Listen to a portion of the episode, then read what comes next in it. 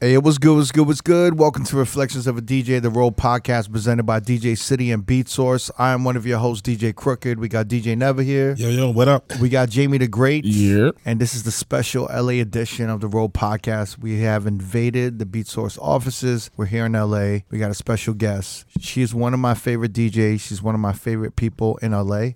And I don't like a lot of people in LA. No. but I like her a lot. Uh, you know, she's uh every. I mean, I, I kind of forgot where we met, so I want to talk about this. But we recently saw her uh, for Beyond the Music. Yeah. we hung out. We, I dragged her out. I dragged her and Bella out. We had a great time, right? And she was she was ready to turn up, right? yeah, she was ready to go. And I'm so glad she's here. I'm I'm so glad out. to see you. We got DJ Lady Sha in the building. What's good? Yeah. How you doing, Sha? I'm very happy to be here. Yeah? I love you guys. I'm happy you're here too. Oh, you brought the energy with I you love today. talking to you guys on or off the mic. There you go. All right. I just have to remember we're on the mic now. yes. We are on. Yeah. Me and Sha, we go deep into like we talk about the industry. yeah. Oh no, You yeah. know what I'm saying? So like she hears about some Vegas shit. I'll hear about some LA shit and we talk, you know? We keep each other up on the drama. Yeah, we yes. Yeah. she keeps me on the skinny. so I could you know, our conversations off the record are like, you know, seriously There's off a the record. there's an off the record podcast called Tea Time between Cricket and Sha. Yeah, yeah. we I mean, nobody knows about all the teas being spilled on that Yeah. chat. But it was it was great to see you at Beyond the Music. That Yeah, was, that uh, awesome. our second one where you had a panel with the check yourself. Free records. Cause she's, you know, she's a college girl. She's a smarty. Yeah. Oh yeah, yeah. You're a smarty pants, right?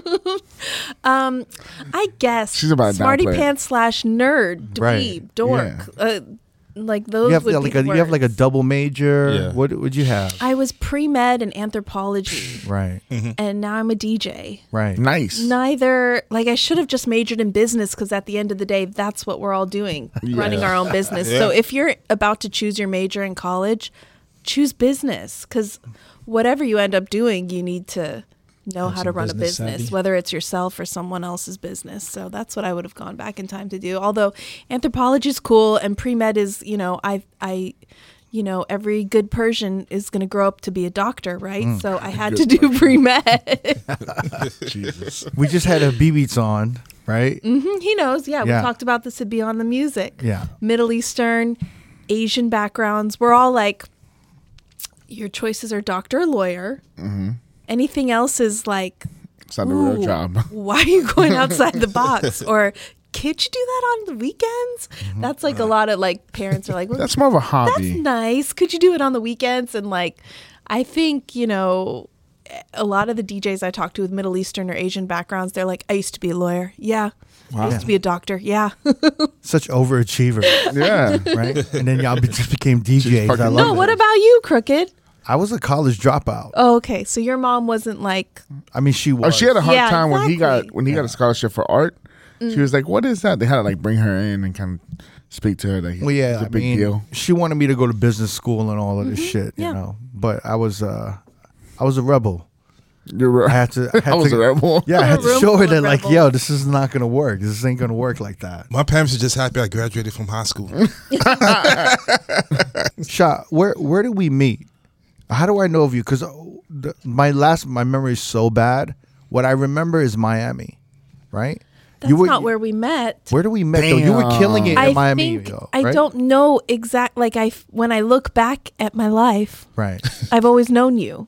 Yeah. I don't know where we met, There's some spiritual shit happening here. but But it was it was it had to do with like When you I being in was- Miami and I'm and I would be in Miami and I'd be like, yo, I gotta come check you in Miami, right? that's when I think we spent quality time together Mm-hmm. or like time in the DJ booth together where I was playing and you I went to go see you. Yeah, you you came to Rockwell one night when you were DJing in Miami or you were there. Yeah. And you came to see me DJ at Rockwell. you were nasty. and I kept turning around and looking at you because it was your first time hearing me. Yeah. Because all throughout my 20s, I came to Heart of Omnia and hung out with my girlfriends in that DJ booth to see you. We probably never shared any meaningful words.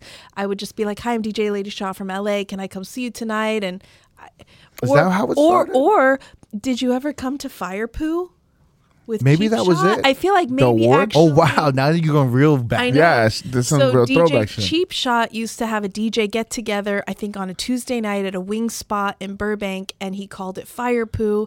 And I met a lot of DJs, Damn. especially Yeah. a lot I of haven't scam heard Cheap DJs. Shot name in a long time. That's a yeah, Cheap a lot of a lot of scam DJs. I was Cheap Shot on Scam Yeah, he was. because Yeah. a lot of scam DJs No, no, were no. there. He, he was on uh, Koi Pond in the beginning. I think at some point he was. No, a he was scammer, a he was right? a he was Like a maybe scam. later. Scam at some no, point. no, no. He I was, used to look at that roster, bro. Cheap Shot was in that roster. was he? Yeah, Oh, he was yeah, a new that's kids in the block The DJ. scam. I used to get the scam newsletter. Yeah, but Yeah. bef- So- before scam, I think Oh, he yeah, was yeah, on yeah. Koi Pond. Uh, and Koi Pond was the uh, was Captains uh, of Industry. Captains of Industry was Stone Rock and Graham's. So we're um, going back to agency. mid early 2000s right yes. now, Yeah, yeah. which is crazy because I'm only 27. Yeah, you look so great. But anyways, I thought you were 23. Wait, but th- we got to talk about Fire Poo because it was a West Coast get together. It was- Cheap and- Shot put together. and not only that, but we did wing eating contests. was it Like, we- barbecues or wings? Ribs and Yeah. wing eating contests. Did you go to this? No. He did it one year at, in Vegas, Right. and I went to that one. But for the most part, it was in LA once mm-hmm. a month, I want to say, on like a Tuesday night. But And- then he had an award in November. He used to give out awards, like little Yeah. Toilets. Yep, yep, yep, yep. And Like- we, I think I had one from winning winning a wing eating contest or something. But yeah, it was actual, like it was DJs sitting on. It felt like a very busy cafeteria in there. Like people were sitting on top of tables. Like it was like um, those big long picnic tables, and we were all like sitting, gathering around, talking, eating ribs and and wings, and like acting a mess Yeah. being a mess, acting a mess, eating a mess, and talking a mess. Like it was that was fire. It was aptly named Fire Poo, mm-hmm. and I think I met you at one of those. And then when I would come out to Vegas, I felt very comfortable just hitting you up and being like, "Can I Right. come to Heart of Omnia?" And I would hear you do these hip hop sets at Heart of Omnia and get like I don't know if you were drunk or not, but you just get in the mic and yell Korean blow or whatever. Like you'd had your Yeah, little had sound drop, yeah. bit, and then you would talk Korean shit to the crowd, and I was like, "Wow, what a what an interesting Korean man." Yeah, and I think, and then you were you were steadily going to Miami at that time. You were doing Rockwell. Miami was more tw 2013. I feel like it was in the earlier 2000s that I would come hang out with you in the DJ booth. And then in, I think, 2013 to 2019, I started going to Miami every month and then every other weekend. So I was doing Rockwell and sometimes LIV. And you were in town for one week. We were on the in town at the same weekend, and you're like, "I'm gonna come to Rockwell." And so many DJs are like, "I'm gonna see you tonight at your set," and I'd never see them. Right. But you actually showed up, and then mm-hmm. you were in the DJ booth, and I remember continuously looking back to look at your reaction, and you were always like, "I didn't know you were this ratchet." like you. Oh no, Dope. yeah, you Shot- were real ratchet. Lady I Shot loved gets it. ratchet, bro. Yeah. I, would just like be slamming all these songs into one another and then like going because that's what it was in from like 2013 to 2019 it was like hip hop reigned Yeah. in the oh. clubs it, the EDM era had begun waning I don't know what year but all I know is that by it was all hip hop all brand new hip hop and then a little bit of I would throw in a little bit of 90s and 2000s and it was just like the only thing I had to change to DJ in Miami was I would add a little bit of m- more reggaeton when I play Miami. Mm-hmm. But otherwise, both LA and Miami, all the, the clubs just wanted hip hop start to finish all night long. And the older we get, the more old school becomes newer stuff that we wouldn't think of as old school. Like, I thought old school was like 1980s hip hop, and now old like school Run to these kids. yeah, now old school to these kids is Early Jay-Z? thousands. Jay Z and Diddy, and they're like, 50, "Can you Ja Rule? yeah how is how are they old school so that is like i would sprinkle that in through the night and people would be like oh she's going deep How do you feel about like the club scene right now? You're at what? You're at Poppy and Bootsy Bellows. yeah i'm at poppy once a month bootsy bellows once a month here in la and then um, rockwell ended its run in miami and during the pandemic and so now i'm mostly la and it's mostly all hip hop still, right? still Still hip hop, ratchet Except hop. what's interesting is that, like, for instance, when Drake came out with his last album and it was so many, like, sticky and massive, and those songs were 127 to 132 BPM, Yeah, yeah. that opened me up to then go from like Party Next Door has a, a song that's 127 BPM. And so I would start looking for hip hop artists that did songs in the house and EDM BPM Right. range. Mm-hmm. And so I'm excited that Drake came out with all these songs on that album with so many you know super high BPM. Are you still running those songs? I stopped playing. I them. play Sticky, I play Massive, I play um I got to think what else, but like even even from there I'll go into like a Kid Cudi Pursuit of Happiness and like it just opens you up to play all these um faster BPM songs that we haven't played since 2007 when it was like um EDM and but more than EDM was it like Baltimore and stuff like that Yeah, were yeah. popping off like you can play that stuff again because massive and sticky and those songs take you up there and now you're up there so you could do a quick little Also, five that, um, 10 new- song set Uzi Vert new song. i play that and it that is i would say the hottest song in the club right now i've never seen people go so I know, bananas yeah. Yep. to Yeah. that and i'm and it's like a two minute song that repeats itself Yeah. Like, on a he's not even loop rapping. It's just the with beat. nothing. It's Yeah. just And you like almost gotta as run it- soon as you, you hear it, like uh, back uh, uh, at least uh, da, da, da, da. you're like, oh, the club goes insane. They just Mm-hmm. start jumping, and um, when I say the club goes insane, party goers in LA don't go insane. So when you see people in LA jumping up and down and dancing to a song, you're like, whoa, whoa Yeah. This is something special. Because as we talked about before the podcast even started LA energy and San Diego energy and Vegas energy and Miami and New York energy whew, LA is at the bottom of the barrel when it comes to the crowd giving you energy and love and feeding you. But then you get used to this really like mellow vibe. And so you know when you're killing it when they're like really giving you energy and love you're like wow this song is a banger I, I think someone tweeted out. I think it was low budget. Shout to uh, LB. Low BZ. Yeah, but he he was saying that that new little Uzi Vert joint might is that is that the biggest Jersey club record of all time? Everyone's been saying asking Oh Man, all I don't know time. about it that, did man. give me those vibes. because there what other Jersey club record has has been as big as that? Omni Ish was pretty big. That's Was that considered that's Jersey Baltimore club? club? Baltimore club? Yeah, it's Yeah. borderline Baltimore club, Yeah. and that was someone someone tweeted that out that yeah. Um, uh, that DJ class I'm Yeah. the ish Mm-hmm. is up there between the Jersey club and Baltimore. it might be. It might be. I I, I, don't can't know. off the top of my head think of anything else that might be.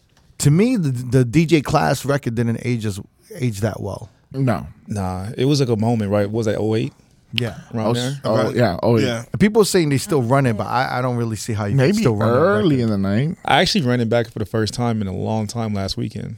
You did? 'Cause I was up in that BP and I was like, fuck it, let's see what happens. There's happens. so And- and many it went off. versions of that song too. It's so Kanye- weird. What's that other song that's like hate, hate, hate, hate, hate? I don't Oh. care what bitches say. Shit, Chelley Yeah, Chelley, yeah. took the night. Took, I'm- the, Took night. the night. Yeah. I figured that song should be way bigger now. Yeah. I feel like that sounds like a great song now. That was actually a really, really, really good song at the time Yep. too. But I feel like that, yo, there's this new generation doesn't know what the fuck that song is. Yeah. It's too I old play school for all them. new stuff. I don't run that stuff back unless I'm at a wedding. Really? Really? And I don't do that many weddings, but if I do, I dig into my crates for songs that were hot and from 2007 to 2012 and I'm like, "Oh yeah." Mm-hmm. And it oh, was so women friendly. Oh yeah. Oh yeah. But like I I barely have enough time from 11 to 2 and really in LA people arrive at midnight. So from midnight to 2 I barely have enough time to get through all the new hip hop. It's like 130. I don't run too much back Yeah. unless I'm doing a quick throwback to like a quick Jay Z or Nuck If You Buck or something like that, and then right back to new stuff. Are you still playing Jay Z in the club? I play Jay Z, you don't know, because it's part of a little. Like She got a little like- transition. Little little run of routine? songs that I uh-huh. do, yeah, a little mini routine when I need to wake people up. Wait, are are you not playing Kanye and and all this stuff? I'm.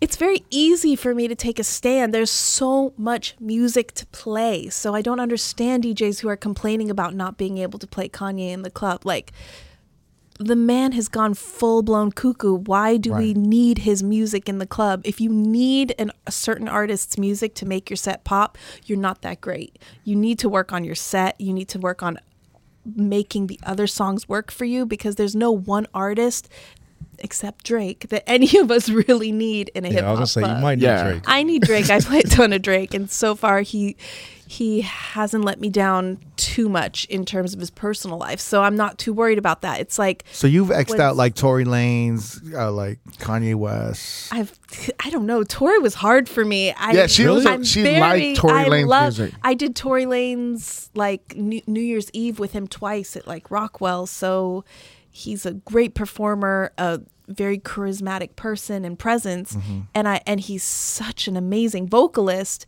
And so this this But he's also like with, he's also shooting women. he's terrible.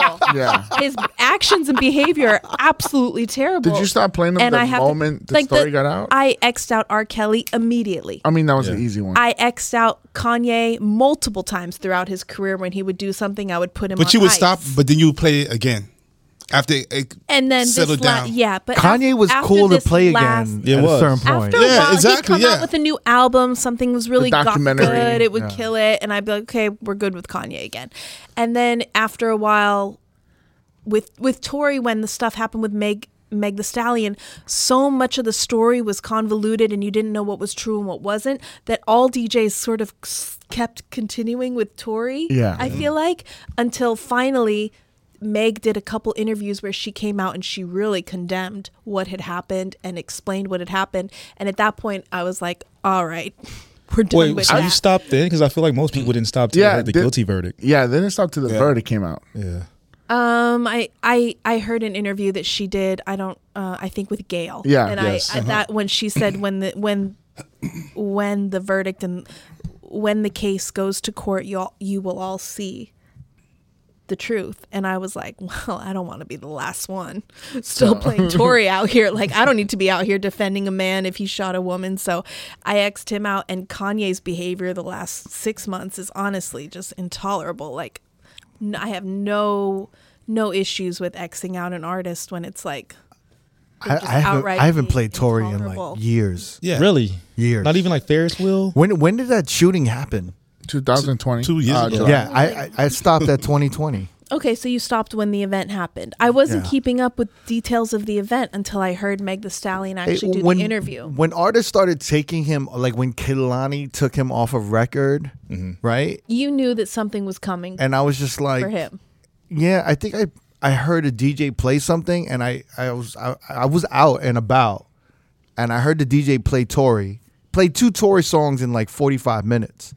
And a group of girls were like in the front, and they kind of looked at him, and That- then they that's walked. a bit much. Two Tory songs Yeah, in that's a 45 lot, man. minutes. but yo, is a like bit motherfuckers much. don't care. He The hasn't had a big hit in several, in not several years, but a few years. So Yeah, but it's like an early part of the night. He's a early good part early of the warm night, up, right? Yeah, because he's a good vocalist and his songs were catchy, are catchy. But yeah, But when- but they, they weren't once like I that big. the They- details of he doesn't have a big hit, but he has like a good Yeah. He has a warm up, keep yeah, it warm up. dancing. shit. Even before the incident, I I didn't even play too much um, Tory Lanez to begin with. I mean, like Ferris wheel. Yeah, Ferris Wheel. That's about it, yeah. The, the one that Lady Sha, yeah, Freaky was Lady Sha's. Uh, I remember when we did the 2019 um, the hundred episode for the Road podcast. She she threw that in as her, one of the songs of the summer for herself.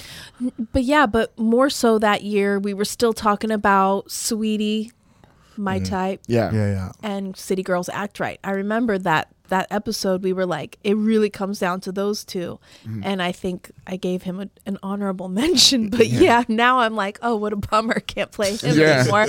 I was like, cause you liked his music pretty like a lot. I, I- seen you posted. I've also stopped playing Da Baby. Is that Yeah. anyone else? But I feel like he was pretty. He controversial? was almost pretty easy to stop. That wasn't yeah, hard. was that wasn't easier. her. He had But but here's the thing with two the songs baby. we couldn't play. Wow. Th- When did you stop playing him? Um, when it, I can't remember if him or DaniLeigh live streamed him kicking her out with her new. Oh, DaBaby with the So- so- There was a live stream. So it wasn't of- about the rant when the homophobic rant. Did that happen before or after that? I think it was all in the No, it same happened week after. that It he happened had a after. huge meltdown happened where he like. that. No, for me it was like It was like the same out- month, Yeah, right? he Yeah. called the cops on his, you know, newborn and DaniLeigh, and like This is the most newborn gossipy was we've like ever sounded. Yeah, okay. We, see, we, we came in hot. We started right away. You know what this became? This became uh, y'all group chat, the tea time over here. tea time. Lady Sha brought the gossip here. Yeah, she's so spicy with it. Anyways, DaBaby, I used to think he was like. oh, I, I, feel like I, was I should get my nails done out. and shit. We should like talk some more shit. Get, get a pedicure.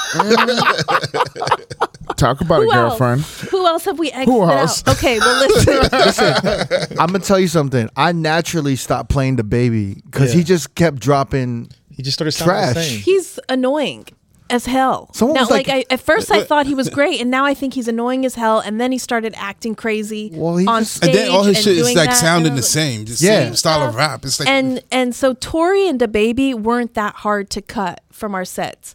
Kanye, he hasn't had a hit in a few years, so that wasn't very hard for me to cut either. My issue is with DJs on Twitter and Instagram. Like when I comment on something that someone's posted saying, Why are we still playing Kanye? I get all these trolls I think you're wrong about Kanye. I think he got some classic ass shit. Yeah. No, he does. And they were starting to And bubble pu- again. I would- All falls I would- down. Father stretch my mhm. hands. I, pl- I owe it part one and part two. I play all of it. I, I know. used to play Father all stretch of my. it. I know. Father stretch my hands is like a LA anthem, Yeah, part- right? You just one said that and gets. part two. All of it. If everything's Like, going we'll wrong in LA, you could drop Father stretch my hands and everyone will start jumping. yeah, You know what I'm because it has the line about the models. Can't but tell me nothing. It can't tell me I think nothing. it, I and think because it has Kid the- Cudi in it. And then every, everyone in LA loves anything it. from you know, there's like bangers from Watch the Throne. So now Yeah. Jay Z's been dragged into this. Like we can't play Watch Wait, the wait, Throne. but- no, come on.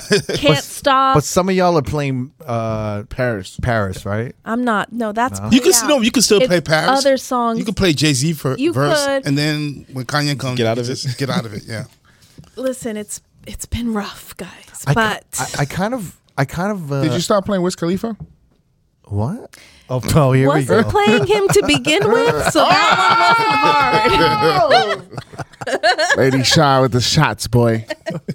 It'll be a different shit. story if I was there, huh, Lady Sha? So what you wasn't playing? What was his, what was his new single? What was his new single? Big booty bitches. Yeah. Didn't even download it. I mean, it was pretty not horrible. necessary for my sets. Yeah. It was pretty bad. Jamie's bringing this up because And I'm not happy with what happened, so now I Yeah. won't bother downloading him again because anyone who disrespects a DJ, like the technical problems are happening when you're at a club. Artists that don't bring their own DJs for their club performance deserve whatever ends up happening. Hmm. I don't like when artists show up and you think they're coming with their own DJ and they don't. And then they expect you to be able to DJ their whole set for them.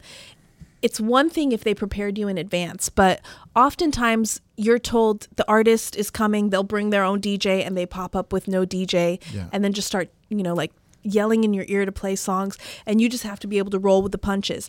Now, if you were not prepared in advance for that, given any sort of like text with a quick set list or anything to have prepared, now you're searching for stuff and like whose fault is that? Not the DJs, in my opinion. Mm-hmm. I mean, so we're- then we're- we're things are talking- going wrong. just Bring for- it back, Cricket. Bring well, it back. just for a little background, we're talking about this because She's been holding on to the. Look at her. She's winning herself. we're talking about this because Wiz Khalifa. We're talking about the incident where Wiz Khalifa was talking shit to a DJ at Poppy. Mi- Mikey Yeah. Danger. An and incredible Mike Dan- DJ. Mike and- Danger's incredible. And Sha is a resident at Poppy. it and, could you have know, easily been me that night. It wouldn't have happened to you. Yeah, he wouldn't have done that. And it wasn't Mikey Danger's fault. I, from what I've heard. No. In the it back. There in was, the grapevine. As you see in any of those videos, there's 400 people in a booth made for 5 It's mm-hmm. overcrowded with people. People on people at the DJ booth level, people on the table behind it, people on the booth behind that, people on the top of the booth behind that, just climbing all the way up to the ceiling. There's people,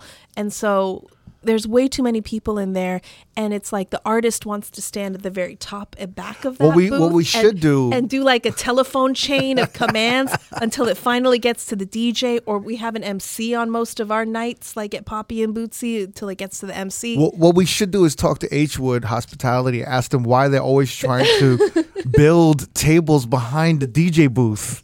Like they That's don't, not they it. don't want the DJ to have any personal space at all. no. I think that's They one of the sell that venues. but it's not. It's like a boiler room situation without boiler room protection. I just went to Bootsy Bellows recently, Mm-hmm. and that that shit is tight too. Tight. That's another H Wood property, right? Tight is in a small space. Yeah. But they have other places. But they're, no, where they're DJ selling tables in the DJ booth. Yeah, okay. You know, which which I get it because it's like you like know, two feet I get from it. your behind. yeah, but Poppy's really bad. Poppy, and there's only two short, like very small spaces on your left and right for 15 people to And for a petite girl like you, you. I mean, you need your, you. you know, no, Talk about it. but no, I mean, I, mean, got I- cushioning on my butt, so I'm just like uh, I start twerking to make space for myself. That's- that's her I'm defense. Yeah, twerk, twerk, but yo, twerk. you're you're in a lot of hood hood ass, ratchet ass LA She's like the rooms. sweetest but I would say that that I think that that right there is why I kept looking back at you at Rockwell the first night you came to see me DJ because I was like, hmm, Cricket's never heard me play, and I'm just you know just such a nice girl. yeah, I opened Like for for Sha a few DJs are times. like, what? What's a nice girl like you doing in a place like this? Bro, I opened for Sha at Lock and Key in its prime, like 2014, and her and her girls, man. We love hip hop. Dude. We love reggae. We love hip hop. I I have love for EDM. No, I don't even. there's probably uh, it doesn't hit me in my soul and heart the way hip hop does. And so it it's not I mean, I don't want to say hip hop and hood are the same thing. It's just that all clubs in LA right now want hip hop and it doesn't matter if it's a Wednesday night or a Friday night or a Saturday night. Honestly, all the nights want hip hop and it's just it's it's live. The energy is great and and you also because it's LA, just like in Vegas or Miami or New York, like you have NBA players coming in after the games, you have football players who are in town, you have awards shows, and then after the awards shows, celebrities are coming in or whoever's in town. It's a very exciting energy because you never know who's going to be there in the room and which way you're going to take the night. And so Have you always been a hip hop head? No, I grew up listening to rock and roll, and um, like I remember, I got very turned off to hip hop when I was like ten, and it, LA went all gangster rap in the '90s, and I was like, okay, I'm just gonna turn the dial to KROQ, and I listened KROQ to KROQ all the way up till I went to college. I went to UC Berkeley. At UC Berkeley, I started uh, learning how to DJ there, and then going to record stores, and then I was like it, the Bay Area was so rich with underground hip hop vibes like Blackalicious and you were record digging for Blackalicious, Mostef, Pharcyde, J J Rock like that that was hieroglyphics, mm-hmm. Yeah. dilated peoples, those were all my first records. And so I came back to hip hop through this underground backpacker hip hop route. And mm-hmm. then when I needed to make money DJing actual bottle service nightclubs, then I had to start going and buying 50 Cent and Ying Yang Twins and all those records for $5.99 a record. Like I still have the price tags on all the records I bought in the 2000s and I was like, "Ugh." And then Serato came out and we were like, "Oh, thank God. I don't have to pay $6 a record anymore." Cuz I'm sure you were cool and you were all part of record pools, but I was dishing out $5.99 per per song I wanted to play. And I love it that you you were uh, you were on vinyl. Yeah. You're you're I was one on of the- vinyl yeah. for like from two. I started learning in 2002 and didn't get Serato till 2006. So I have like just crates and crates and crates of vinyl because and I would just put them in rolling suitcases and roll to the club. Like I would Smart. DJ my first club. Do you remember Ho- Hollywood and Highland had a club right here? Highland, I think it was called Highland The Highland. Oh yeah, the Highland or Highland. something. Yeah, I, would- I would DJ there and bring all my records and rolling suitcases. How many crates did you bring? I would How many suitcases did you bring? More Three. Three. Wow. Yeah. Three, Three suitcases suitcases. of records because I just didn't. I wanted to be prepared for every scenario. What do you mean? What, what do you mean suitcases? She What put them in bringing? suitcases I would put them in rolling around. suitcases, in like rolling roller like roller bags. like like bags you would check in an air, airport. So how would you set up carry your, on, carry on? How would you set up your records if you had them in a suitcase? I would open. I would I would turn the suitcase on its side, open it, and then just Stack them up. st- as if it's a crate, and just mm-hmm. lift the records up and be able to go through them. I've like never that. seen that in my. She was like, the blue suitcase was rock, the red suitcase was Yeah. hip hop. really. I had them You organized different by color? BPM because I knew I could go from genre to genre. I just needed them organized by BPM. Oh, Wait, you had different color suitcases for? No, I didn't have genre? different Oh, colors. okay. Suitcases. like, they were all black. So, and I had some like you know record carrying bags and a couple, but I wasn't gonna go out and buy a whole bunch of record carrying luggage. So Yeah. I just used my roll like carry on suitcases with wheels on the bottom to get High, the Highland was like on the th- sixth level. floor. Yeah, Yeah. third floor of a six floor structure. Like you're Damn, parked on Sha. like negative four level of the parking, and you got to get to the. I mean, there was elevators and escalators involved. Wow. Sha, you paid needed a dues. rolling suitcase. You paid Yeah. dues, Sha. I know. For how young I am. Yeah, 27. Go ahead. I didn't know you paid dues like this. Yeah. Do you remember what what was the poppin' record store in the Bay? Um, it was called the B sides, and there was another one, uh, but that was that one was more reggae. I forget the name of it, but that one is where I got a lot. And then B sides opened, and I got I spent it. I would I couldn't walk in there without spe- spending like two hundred fifty bucks on records, and that was a lot in the early two thousands. And my only income was from lifeguarding and teaching swim lessons in between classes. So that was my hustle. Wow. Were you, were you an Ortofons girl or a Shure girl? Always Shure from the beginning. because Really? DJ Fatrick taught me right. He DJ Fatrick, who um, there's Wait, how do another you spell that? Fatrick P H Like a fat A. trick? His, What's real his name? name's Patrick. Yeah. Okay. That's not far. Patrick. He's uh, Asian from Texas, you know, Patrick, and um, he is. He also runs a party here in LA called Mom, M O M Motown. Oh, yeah. On Mondays, you got to know that party with know it, Mona yeah. Lisa and DJ Jedi. So he had he was my neighbor in college, and he had a he started a student taught DJ course on campus and convinced me to take his class. And from the beginning, he taught What was me he very charging? well. No, it was free. It, was there- free. the- the- UC Berkeley had this option for students to start their own classes that they wanted to teach called DeCals. And as long as you got enough students to sit their butts in the seats, like your DeCal, I don't know if it would be funded, but it would be approved. And So- you get fully Did the units fully count? accredited. I, I can't remember if we got one or two credits for it or it was just an extra. What'd you do it for? The credits? I don't think so. I I- I remember he just needed people to sit in the class. I had no interest in DJing. I was playing guitar and singing and writing songs like Ani DiFranco, and I thought I was gonna like be a little acoustic Lauryn Hill, Ani DiFranco, like folk singer. Oh. I know, I know, super not opposite of what I do now, but I was like a little. You wanted to be like Jewel. She wanted to be like Jewel. Jewel. Who's the, the other, who's the oh other my um, girl? God. Jojo? The Indian girl? Jewel, Sarah McLachlan, Nelly Furtado? No, Nelly the Indian chick. Um, The Indian. MIA? Oh no no no. Um, I know who you're talking about. The folk singer? all I know is Lauryn Hill, but unplugged. Like the unplugged album she put out later. That that was like yeah, my the one with the guitar? Shit. Yeah. Mhm, It was just her That was amazing. singing on what is it? Was MTV unplugged? Unplugged, yeah. That Unplugged. unplugged album, I was like, "Mm, that's it. Yeah, she was going through it. She was like crying. yeah, it was rough. That was with, with, with Oh, Norah Jones. Norah Jones. Norah Jones. Yeah, but she was jazzy. She was. no, I was like, I was just me and my little guitar, open mics, doing all that, and then also trying to be pre med, also trying to be an anthropology major, and then DJ Fatrick was like, uh, "Just come sit in my class. I just need like bodies in the in the seats." Mm. And then he he trained us all right. Sure, M four four sevens like techniques only like how to label your records, how to just like use a stopwatch and figure out the BPM of a record, write it down, like label your stuff. Like he would hit me on the arm as I was trying to beat match. I mean, like this. So you started getting into it. borderline physical abuse, but it, and it worked. Yeah. And like like, he had a we ruler. take- Love- me Not and like that. Like take pride. He would like you know hit my arm as I'm trying to beat match and like you know Wait, so at what point were you starting DJs to get in into the- it? 2002, and all the DJs in the Bay Area, like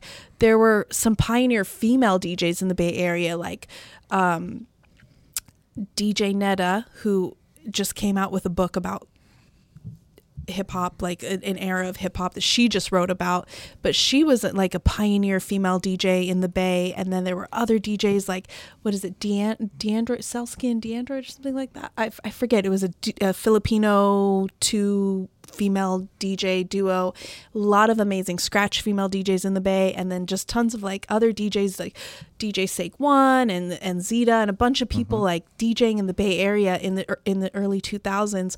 So there were always parties to go to, always block parties. There was lots of inspiration, and I began to just start opening for DJs and like just do sets and at, at parties that all the homies were throwing, and then going to B sides and buying the records, and like then going to bars and clubs around town and asking if I could DJ there. And then once I graduated from Cal, I moved home to LA and hit the pavement running, just like going like I did all the things I thought I was supposed to do, like had business cards and would like go and meet all the club owners and promoters and pass out business cards and make, you know, C- CDs and like be handing out mix CDs and then I realized it's really about relationships and letting those take time to grow and mm-hmm. flourish mm-hmm. than mm-hmm. forcing someone to take your mix CD and asking them if you can DJ their spot. It doesn't work like that. and I learned that over the years. It's it's it's it's interesting to me like how you came up because the style when I heard you, right? When I heard you DJ in Miami at Rockwell, you have this aggressive East Coast style. So when I heard you, you're quick mixing, you you know, you're just hitting them over and over and it's aggressive. And it's like, you know, when I heard you, I think you were saying you were like turning around to see my reaction. I was just really impressed, but then I was also kind of I was like, where did she get this style from? Like, I know where did she learn asking this? me if I was from the East Coast that Yeah, night, yeah. and I was like, "No, I'm from LA." And ba- because and I, like- you, I don't, I don't know to this day. I don't know if I've ever seen an LA DJ spin hip hop as well as you. thank you. Wow. Maybe Night Train. Maybe Night Train. Trey Sinatra's well too. Jason, oh wait, Jason Sinatra's nasty Jesus. too. Yeah. Homicide. Yeah. Yeah. There's No, no. that. Homicide has a very AM style. Yeah. He has a very Oh, AM okay. style. Uh, Night Train has He's has a hybrid. has a kind of a hybrid, Mm-hmm. right? He's still doing like kind of like wordplay shit, which is kind of like more West Coasty. Mm-hmm. But you have like to me a straight party rocking East Coast, like quick mixing, high energy.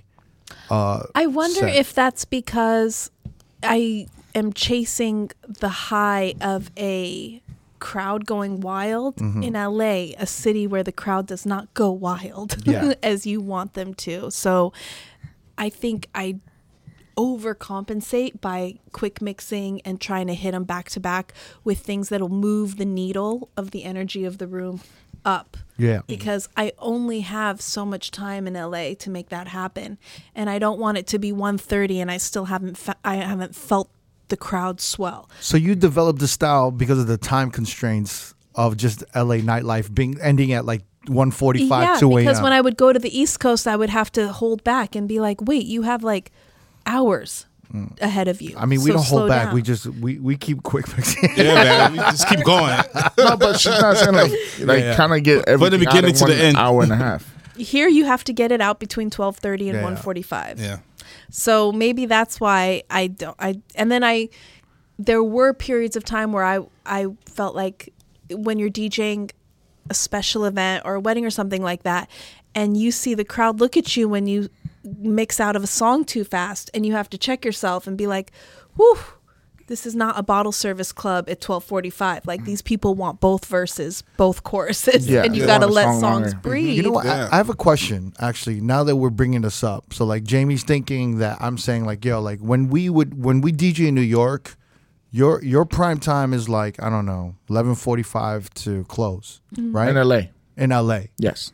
In New York, our prime time would be what? One twelve forty five, one Like one o'clock, man. Yeah. One fifteen around there. Like, but but, Yeah. but here's the thing in New York: if you could go till two a.m. and not play one new banger, then you really got them, and, you, Oh. and you're gonna you're gonna You're keep them till Yeah. Keep going. five a.m. That's what she said about holding back. I hold Right. off till twelve thirty Right. here, and Yeah. then let loose till one forty five. But but the thing is that I'm wondering, right? Because for some reason, and I was I was wondering this because of the resurgence of all of these uh, 90s and 2000s parties on the West Coast.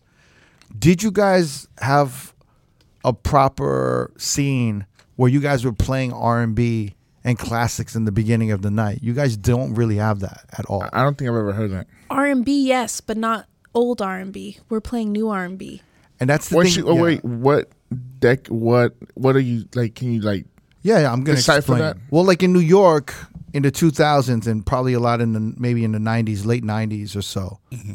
you would start the night off with classics. With George Benson, Give me the night. Give me the night. Mm-hmm, And you- Um, Michael yes, um, Well, no, you know what? You would actually start the night with like rising to the top. yeah, Like, yeah, that's yeah, that's all in the same. Yeah, All that- that shit, all yeah. night long. Mary Jane girls. No, but you kind of started at like 90, 100 BPM. And then Yeah. as you went to 11 o'clock, you were like, let's do 110, 120. Yeah, it goes up. Yeah, the BPM goes up as the night goes. No. But see, that was like New York. Oh, yeah. Okay. So like my favorite part of like All right, when, what time did the night start in New York, Kirk? all right, so like I- I- I'll, I'll paint the picture for you. Yeah, yeah. Let's do that. So like I would go into like spa or I would go into like Lotus. remember that club Plaid? Yeah. I Yeah. think it was like I don't you know I remember that spot. yeah there was like all these clubs I would hear like Mark Ronson and, and different in, at Park or whatever the fuck. Mm-hmm. But I would love to go at like eleven o'clock because that's when I would hear like all the classics. You would hear like like George Benson. You'd hear Stevie Wonder, like Roy, Michael Roy Jackson, Ayers, Roy Ayers, Michael Jackson. Yeah, Prince. Jay You'd Prince. hear all of the all that classic shit. Yeah. Wham, right? Yeah, All the '80s shit. even like fucking Rolling Stones. Miss you. Yeah, INXS, right? Mm-hmm. And then you know you hear some U2 as well or whatever, you know, Mm-hmm. and then and then around twelve you kind of feel it out, and you're like, all right, let's hit them with some '90s R&B or 2000s R&B, Mm-hmm. and then you kind of fill it out to like one o'clock. Are they ready for the hip hop yet? And then you either you either pull the trigger or you or you hold back, depending on how the crowd is. Mm-hmm. But I, I'm- I was wondering if L.A. or the West Coast had that scene. But you're saying it's just more like new new R and B.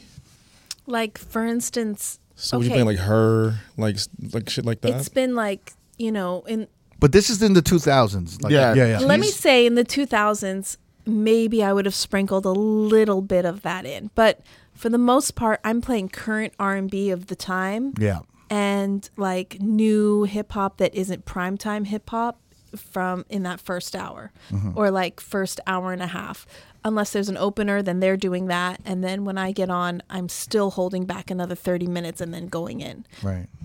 So in, playing like in Miami, the night is so long. I had an opener from like 11 to 1.30. I'd get on at 1.30 and go till 4 Mm-hmm. and sometimes all the way till 5 or the opener would get on for that last 30 minutes to an Yeah. hour. But in LA, the night is so short that oftentimes I'm just like the night the doors open at 11 and by 12:30 it's packed and it's time to go in. And so from 11 to 12:30 and not not just me, I feel like a lot of us are playing like like to me new R&B would be like Blxst. He's local mm-hmm. and LA loves their local artists like Blxst and Bino Rideau and like yeah. K- I think it's pronounced Kalan for real for Yeah. real. Filipino, Yeah, yeah. Filipinos love Blxst. Yeah. Why, where did that come from? he's Blxst is- R&B, bro. He's, He's he's his R and voice, B, and like Filipinos even love Ty R&B. Dolla Sign No, no, has no. R but and They B really bangers. love T-Fly. Filipinos love black. I think everybody does in LA. Everybody does. No, but All- not like all Filipinos. Ethnicities. Okay, I don't know about Filipinos, but like white people, black people, everybody is feeling Blxst. That and that's it's. I don't know gonna about that in like Vegas. Like, you, Bro, Well, his- I've gotten white LA. people coming to me and ask for Blxst. really? Okay, It are we surprises counting? me. I'm like, like, take it or leave it. are we? He's so stupid. Like I don't need. I don't need to. Take I like. leave it. Look, I like Blxst a lot. I don't need to play a Blxst record at all. Like even early in the night. I or play a few. I play a few. The Well, first Chosen the is a first must, hour. right? Chosen's a must. Chosen's Yeah. played out. There now there's more. There's Yeah. like, you know, his his other hits, he has stuff with like Zachariah and Buddy and a bunch of like local LA artists that we just like sprinkle in and LA heads who are in the club carry the room for the rest of the people because they're like this is dope and people are looking at them going I don't know this oh he thinks it's dope okay it's dope or they think that table's going off okay so that LA really rep we in LA rep LA music in our hip hop clubs for for the first hour and a half and then maybe a little bit more later in the night and we'll drop like YG and stuff like that that always gets head nods. That's that's that's the energy you're going to get in LA Yeah. a good solid head nod so you're like that's what you're going for so I don't know if we count or do you count Vegas as West Coast when you're course. comparing Yes. okay so I don't I think LA is West Coast Vegas is Vegas No. Vegas is its own entity so You're- you're- I cannot no group way. the two cities together You're crazy. It's it. No, I can see why she's saying that because it's Yeah. such a transit city. yeah, but everyone. Everyone's there. Yeah, but everyone in Our Vegas. style of DJing is so different. In fact, you guys are more like a Miami where your night starts late and goes late. Yeah, but And- but that here the the thing is is that Bay Area music, West Coast music hits fucking hard in Vegas, and it always has. Vegas, But and- not Blxst. I mean, but I could. It's I Not could really. all uh, it, you Early in the night, maybe. The problem in Vegas is high energy when Yeah. doors open. Right. There isn't like this. There's no if you have a chill, vibey energy, a manager might come up and be like, "Hey, let's Let's pick let's it up. turn it up. Let's pick it up." Gotcha. You know what I mean? Where West Coast, you can kind of vibe it out Mm-hmm. a little bit more. You can vibe out the first hour, Yeah. hour and a half. I mean, some of your parties, even now, like, are just all vibes. But when you're when you're a- you asked earlier if we have like actual uh, hi- uh, classic hip hop R and B parties, there are spots for that. Like you know, if you go to the Dime any night of the week on Fairfax, you're gonna hear '90s and 2000s hip hop and R and B. The Dime is mm-hmm. known for that. So there's certain venues that cater to that mm-hmm. music. But there's no spot where there's just a gradual progression. Well, I think I Like, Because- because the there's night is so I short, you I don't have time for is- gradual- there- Well, Kurt- I can't think of a club where you're going to hear George Benson and Stevie the first hour. Well, that's what I. Th- and then, to me, I think some of the DJs in the West Coast, right? They lost some of that education. They didn't get that experience. Yes. Well, they they don't have that. They didn't need to go digging for those records. They, you know, the first two hou- those two hours from ten to twelve were vital to me.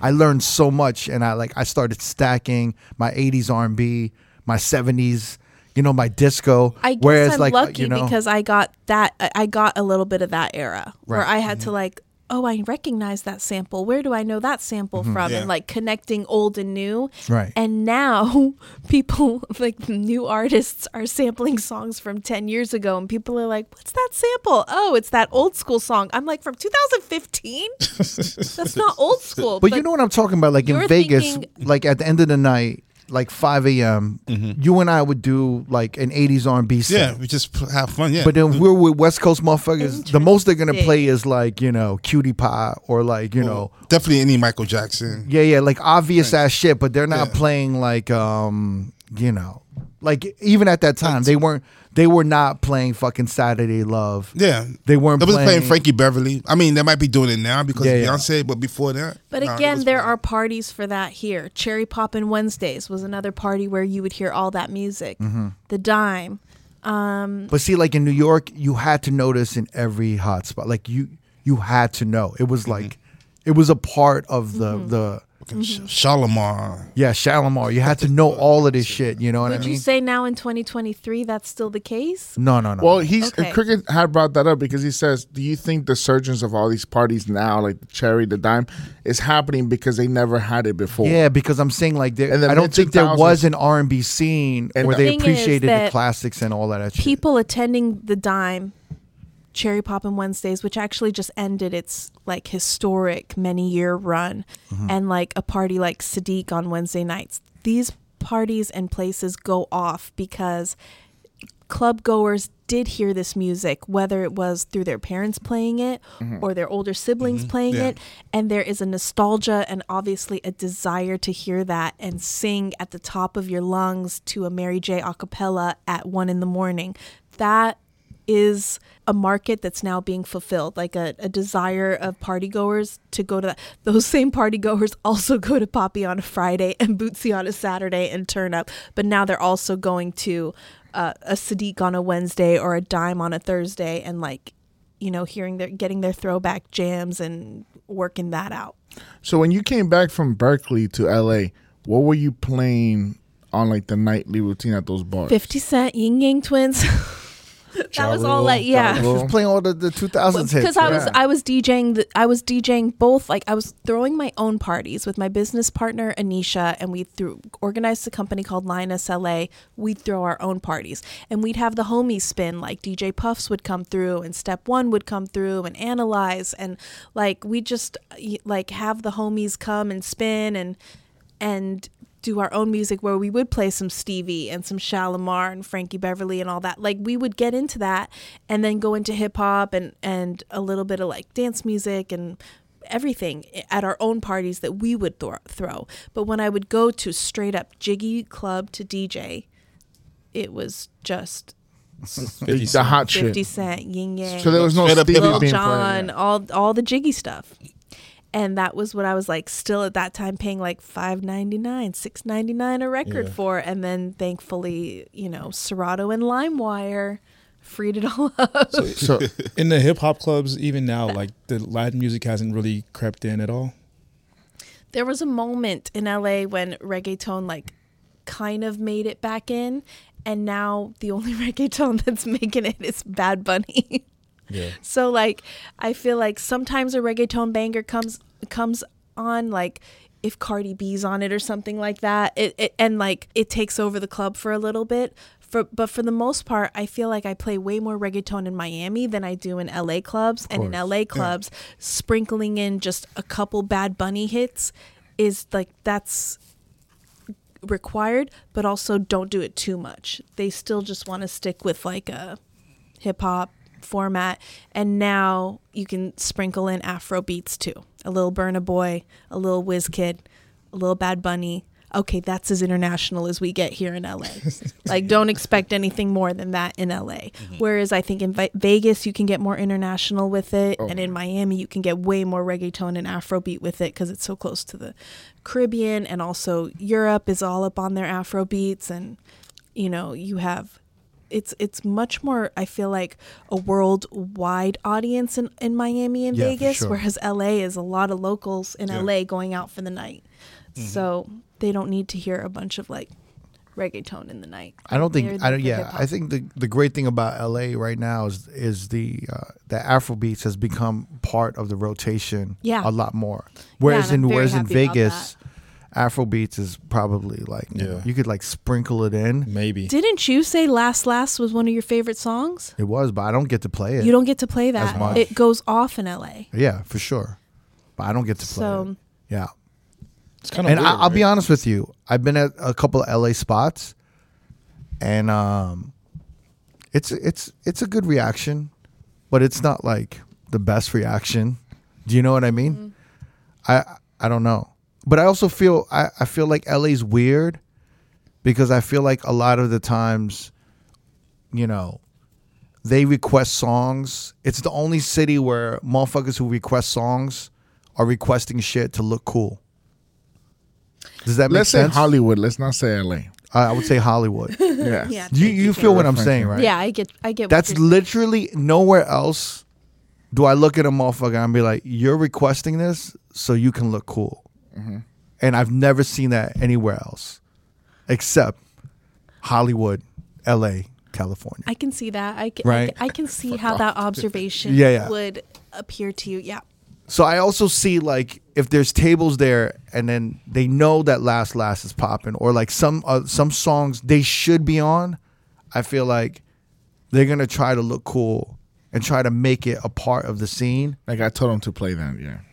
Even though it may not really go off as it as it naturally would, like like a YG record or some other shit. You know what I'm saying? But I Well, could let's I could break be down wrong. the way a request gets to the DJ I here in. LA, and that is that it's Yeah. got to be a the request has to come from a table, and either the table has sent somebody up to the DJ booth to tip the DJ and ask for the request, or they've tipped their bottle service girl to run up to the DJ booth and put in the request, or you're getting a text from the promoter and the manager that a certain table wants a certain song. And You're getting tipped in LA? I am. I don't know about other people, but that's because I, as of late, I just ignore requests unless there's a hundred dollar bill attached to it, and I, I want that to be the Talk standard, but it's not. And oftentimes, people just shake it off and walk away, and they're like, "Oh, forget it." But I mean, I, I do think that if you're gonna go and try to rearrange a DJ's whole set, you should come with money. Mm-hmm. I don't know if that's the case in. Vegas. I don't know if that's the case in Miami, I feel like people just came to the DJ booth with money. Like, can you play this request? See, in I think- LA, I actually tell people. I think LA would tip for that. I think LA would like not tip at all because the entitlement for Hollywood. Depends. I could be but, wrong though. But it depends on the person and and and what manners they grew up with. But I honestly, I think the way you can't like text a manager or promoter back and be like, "Well, have them send a tip to the DJ booth." you just do what's said when it's a manager or head promoter or somebody messaging I you also that they need something. I also think with you being a woman DJ, I think it, it's it- easier to ask for. No, I think it's really embarrassing for a dude. He looks he looks super broke, right?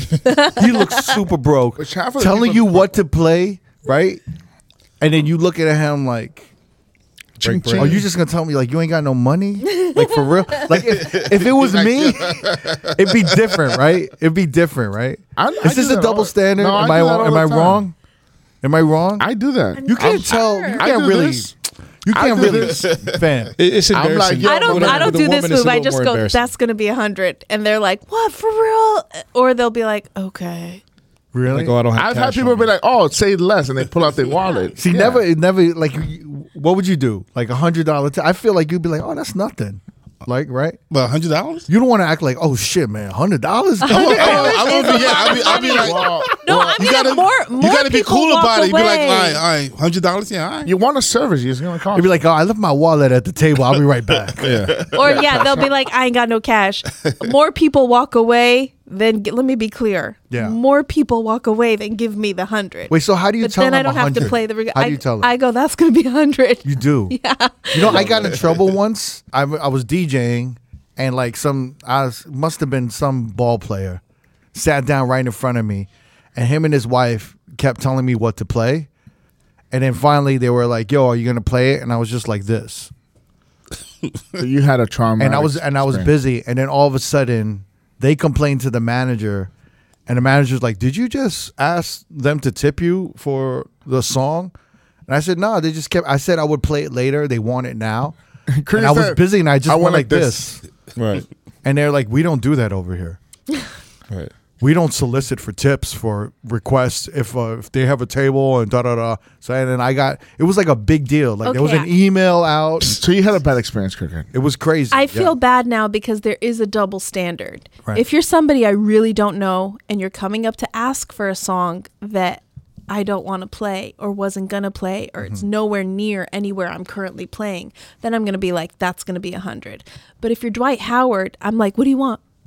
I'll play it. Like, if it's somebody who's Wait, who's Dwight Howard? their pre- NBA. Exactly why their you got yelled presence, He's a Their uh, Lo- Los Angeles Laker champion. their You know presence is simply elevating the the the atmosphere of the club like that celebrity is almost doing me a favor by being at my dj set and engaging with me and then i'm gonna and if they their request isn't horrific Yeah. i'm gonna play it Dwight Howard sounds like an amazing saxophonist. Oh, Dwight he's Howard. one of, the, one of the best dunkers of all time.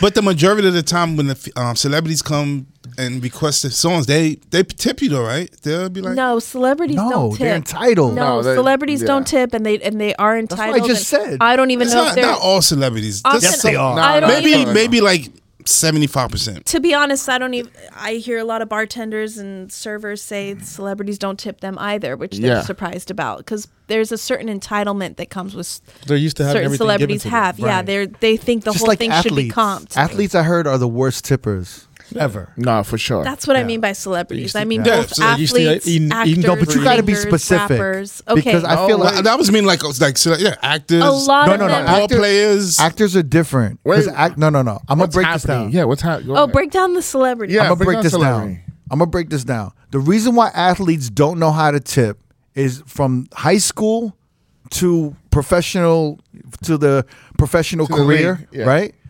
They're given everything for free. They Shit, from elementary school. From ele- yeah, they're given free sneakers, free meals. They don't have to pay for shit. They're broke. Free, free college education, dorms. Everything is free. Yeah. An actor have has to to work. They have to work at, as a waitress or a, a waiter, a host.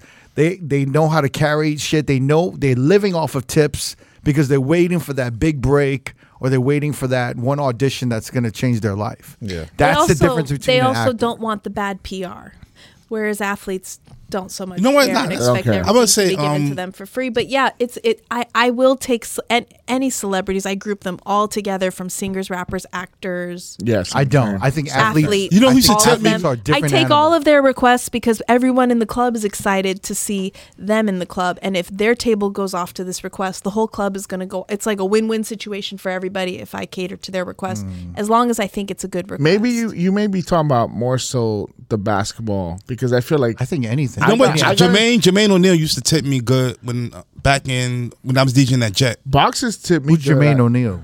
Basketball. Oh my He was a- god, bro! All I'll say is if any athletes are listening on the back channels, we all talk. And so we know, Oh, you know which who- athletes do tip well and which don't. I'll tell you who was the worst And tipper reputations. in, in New York history. Who? he was notoriously known the worst tipper in New York history. Ewing. Derek Jeter. Oh, really? The captain? Derek Jeter did not tip. Let me tell you how much money the captain made. He was the fucking worst. He's the nicest dude ever. Everyone will say he's the nicest, greatest dude ever. you got a basket. He basket. was the worst fucking tipper. I put athletes in this different uh like category of denseness. Because you know what I mean? Yeah. Because all they are told to do is just be a great athlete. You don't even have to, you don't have to be a nice person, you don't have to have manners, you don't have to do shit. Your whole life is focused on training. So they're like, "Yo, I trained, I won a championship. I get, I come I go to practice, I do I can do whatever I want. I can do whatever I want. That's how I see that. Actors, Okay, musicians, they can all be different. If, okay, now if that a- actor, athlete, singer, rapper sends a representative to the DJ booth, I'm much more comfortable telling that representative that tip is going to cost you. But if the Mm-hmm. Celebrity, athlete, rapper, singer, whatever co- approaches the DJ booth to talk to me directly, I will take their request for the most part without asking for a tip. So there, there I'm, I'm I'm getting into the nitty gritty of true. tipping and when to ask for it and when to not. I'm not going to ask 2 Chainz. That's going to be a hundred. Whatever 2 Chainz asks me to play direct, I'll play that. Like if that would be amazing if you Yeah. said to 2 Chainz, "That's gonna be That's going to be a 100. dollars. He'd just be like, take off one of his rings. It's, ten, it's worth Oh, that's 10,000. way more. Here's- yeah. Here's a hundred requests. no, but that yeah, it's there's certain people you can ask, certain people you can't, but and more often than not, people walk away. But there's also it's a, never at a special event or a corporate event would I ask for. A Oh tip. no, that's different. the, the, uh, there's two whole different like spheres that I DJ in, and maybe a third if you want to count random weddings. But there's the way I DJ and behave and act and talk to people in a nightclub, and there's a way that I DJ and cater to and customize my playlist and everything to a special event or corporate event. So there's like two big, like very, it's, a large, I- vast difference between the two of. I can't ever picture you being rude. Have you ever I been kn- yeah. rude? Have you ever gotten angry? Have you ever yelled? I can't even picture you getting angry. I don't get angry. I get condescending, and I say like maybe not nice things. Like what? To people. I like want if an some, if example. mm, okay, Give me an so example. I just pissed you off. I off. want to. I've- I want to. I want to get DJ'd a it. taste of like I, bit, I've bitchy DJ'd at a bunch of different bars here in LA, like Bar Lubitsch, Dime, Winston's, and those are like very like cozy atmosphere. Pe- people can walk right up to the DJ and talk to you. You're very much on the same plane as everybody, and it's like small rooms and everyone's talking to everybody so people feel very comfortable coming up to you and if they come up in a rude way and make a rude demand or request or something I'll tell them, no, I'm not playing that. Or if it's something like they ask for the obvious, like Drake just dropped an album and they ask for Drake, I lay into them. Like, I'm like, did you think I was going to go the whole night without playing the top three bangers There it on is. the Billboard chart? there it is. Go ahead. but that's not even that I bad. get not that really, bad. I get, She's I get building up to it. condescending. Keep going. Keep going. I don't want to. I don't want to take it there right now. But it doesn't even sound condescending. You piece just sound frustrated. So then If- I'd be if like, I'm I'm- sorry. but when I'm Stupid motherfucker. yeah, that's the vibe. And if I'm yelling it really loudly over music, three centimeters from someone's face, you can see how that could come off as. But you don't look like the angry. I have gotten bad Yelp reviews. Oh, shit. Yo, Not that DJ Lady Sha is on Yelp, but like places I've DJ'd at, the managers or whatever will call me the next day and be like, "Yo, they're like, what happened last They're saying to night?" go they're with like the Puerto Rican DJ was really Yeah. the girl with the leather jacket. Yeah, they're just always like, The Puerto Rican girl was "That so rude. DJ was a bitch." That she was a chola, you know. I get it all. So I yeah.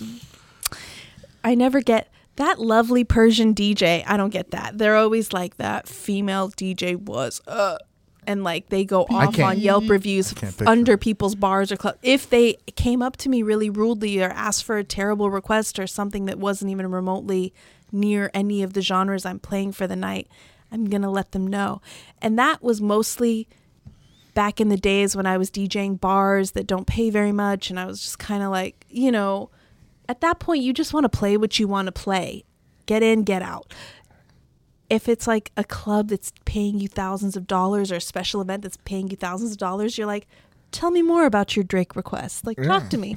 But What if you it's wanna like, hear? you know, yeah, what, what, which album, which genre, which, which year? Like, it's different when you're just like, you're just there to do what you want to do and people come up to you. How hard is it? Like, I feel like LA is one of the greatest places for like Hollywood corporate events, right? There's always like a premiere. There's every week something's dropping. Yes. There's a Movie or Netflix. release. There's a Movie, Netflix, Hulu- series. Hulu, Paramount. How do you how do you get your way? How do you like slither into How do you break into that? Yeah, how do you slither into that arena of corporate parties here in I feel LA? like that's you got a good very- grasp on it, right? It, it's a very, it it's a very common question for DJs in LA that are DJing those events. First of all, we are in the epicenter of where awards shows happen, product Mm-hmm. launches happen, movie premieres happen, TV show premieres happen. So it's either here or New York, more often here in LA. Secondly, there's not any single one thing you can do. You have to literally just, your name has to be in people's mouths and comes up when these events are mm. being discussed and they start looking for DJs and it ends up being someone that heard you or heard you at another event or has heard of you or saw you at a club or mm. it just it there is no answer to that. I've thought about it. Right. If I, I would have told my younger self the answer to that 20 years ago if I knew. Turns out answer is time. right. Like putting your time into the industry and the city you're in so that your name comes up in those rooms and in those conversations. And I I don't know if any amount of networking or going out to the clubs would get you there. You know what, Crooked? Um, I don't know if you remember, but before I moved to Vegas, I was doing all the um movie premieres for New Line Cinema. I remember you telling me about that. And it's like And- once you get in, then your name is always mentioned. And then I, the, when I first got in, I did the premiere for um. I don't know if you remember, remember the movie Boiler Room. Boiler Room, yeah. Yeah, yeah. Yeah, I, I knew the director Ben Younger, and he he had me do his premiere, and I was the catering company that was doing it. The girl that was running it, she was like, "Oh, you're a fucking good DJ. We we doing all the catering for New Line Cinema. Would you want to be the DJ?" And I was like, "Yeah." And like for two years, I was doing all the movie premieres. What was your rate, Cinema. Never? And then what happened? When I moved to Vegas, I was I was trying to do it, come going back and forth, back and forth, and I got tired. And I was just like, "Eh." So who'd you give that contact to? Yeah, why don't you give it a cricket? I don't know. It was just like I don't know. It was just Yeah, why didn't you give it to me? Cricket sounds hurt. I don't know. I don't. I forgot. so But who'd yeah, you give it to? I was getting like fifteen hundred, and at the time that was a lot of money. Back in that was like two, 1999. From ninety nine to like two thousand three. Oh wow. Nah, I feel like you could have done like, like, like three to five. I don't know. I didn't have no management at the time. Yeah, I was yeah. just You don't know better. Cause, Yeah, it was- cause, 'cause probably around 2003 and four, like yeah, the prices for corporate shit, like like Fashion Week was a big thing in New York. Mm-hmm. Mm-hmm. So like I was getting like two to three for a Fashion Week joint. Like I think I was like tied in with La Perla for some reason. Wow. how, how many times a year was you doing it? I, every Fashion Week. So like Because with the New Line Cinema. I was twice, doing twice a year. New Line Cinema. I was doing that like maybe four or five times a year. That's great. That's awesome. But yeah, I feel like you could have I got. might, probably could have definitely could have gotten more, but yeah, yeah, yeah. I mean, I did the premiere for um Lord of the Rings Yeah. at the um Come on, man. Lord of the Rings. That's a five. That's a five. You should've- at the, at the, um, and it was at the easy. what museum? The big museum where they have the Met Gala. MoMA? Oh my god. Yeah, yeah, yeah. I, I did it there. Wow. Yeah. Yeah. Now you fucked up. Isn't the Met Gala at the Met? yeah. Oh, sorry. Duh. the Met, yeah. The Met Gala. That's like ten At the Met, k. yeah, yeah. Um, You were doing it for fifteen hundred. I was, yeah. Holy shit! Are you serious? I'm dead serious. God damn. And that was a lot of money too at the, time. The time. point is he has the memories. Yeah. Don't ruin my memories. God, Cricket's like, you could have done better. What's wrong with you?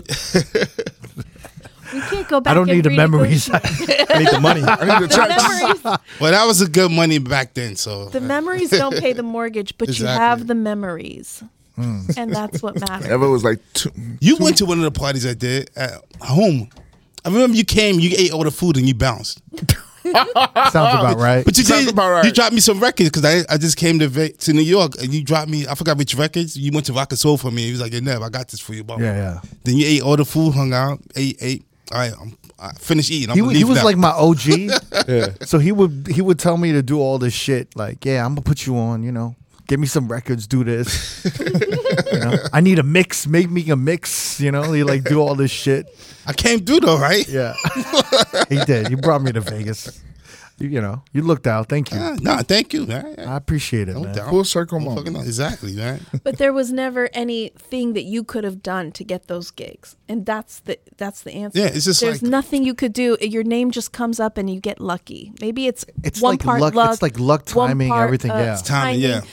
Putting in years and years and being there and being present and DJing and being good and people hearing of you and and recommending you for the like I one of my longest running clients is Patek Philippe. I don't know how they found me. I just got an email one. God Crazy. damn! Yeah, What? That that's what I'm saying. I don't know. I don't even remember These how they found me. I'm still waiting for them to give me a Patek Philippe. That hasn't happened, but I get to DJ for them and being be in the room with these like beautiful watches. Oh. Yes. Or oh. like you know, because we have the Emmys and the Golden Globes and all these award shows, and then they have the creative Emmys and all these like side shoot award shows and stuff. Like eventually, you get a call to DJ something for Netflix or DJ something for NBC. Or every year, I get to do the SNL Emmys party. Like mm-hmm. those are things. It's just I happened to DJ a wedding, and the event planner for that wedding was the one organizing the SNL parties and started using me for everything that he did because he liked how I performed at that wedding, which is nowhere near the set I did for the SNL Emmys parties. They just like you just meet people that end up liking you, you like them back, you work well together, you showed up on time, you turned the music on and you turned it off at the right time and they want to use you again.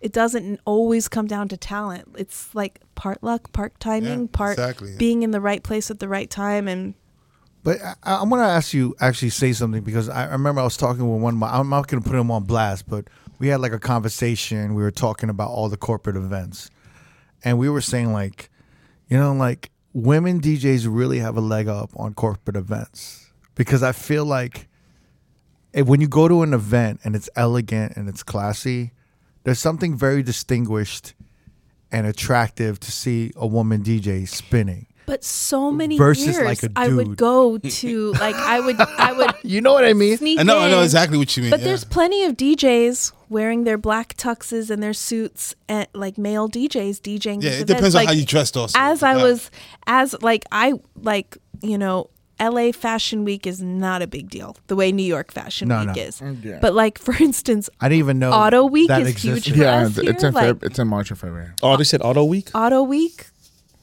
is huge for us here. Like it's where like Rolls Royce will unveil their new car, Audi will unveil their new electric car, Lamborghini, like Land Rover, Range Rover, all of them will be like unveiling new cars that week. That's and crazy. I these thought it was- events are wild. Like I DJ'd a Rolls Royce party where they took everybody's phone at the entrance, even mine. Like I was like, wait, I'm just working. They're like, no. They took everybody's phones at the beginning. What so do like, you mean wild? just that you can't even take your phone into the party. Like eyes wide shut shit or like they didn't crazy want you taking photos of the new Rolls Royce before it's like been Oh. revealed. On I thought you meant like wild, media, like like some Getting a oh, little oh nutty. no, Yeah. not eyes wide some- shut. No, some like freaky shit. no, it was just like very nice hors d'oeuvres around a fancy pool at a really nice house. We're wearing masks, covering their eyes. And shit. No, none of that. No, I just meant that they didn't want you to reveal any photos of a nice car, nice new car, that nice new two hundred thousand car before. like sushi Before on it's top of a butt naked. Yeah, like right. someone butt No. naked motherfuckers and shit. No, these are the type. I of, wish. These are the type of corporate parties Sha's doing, right? Lady sounds like I wish. I really like sushi, man. Love an open sushi bar, but no. So yeah, like LA Auto Week is huge, and so I don't even know where I was going with that.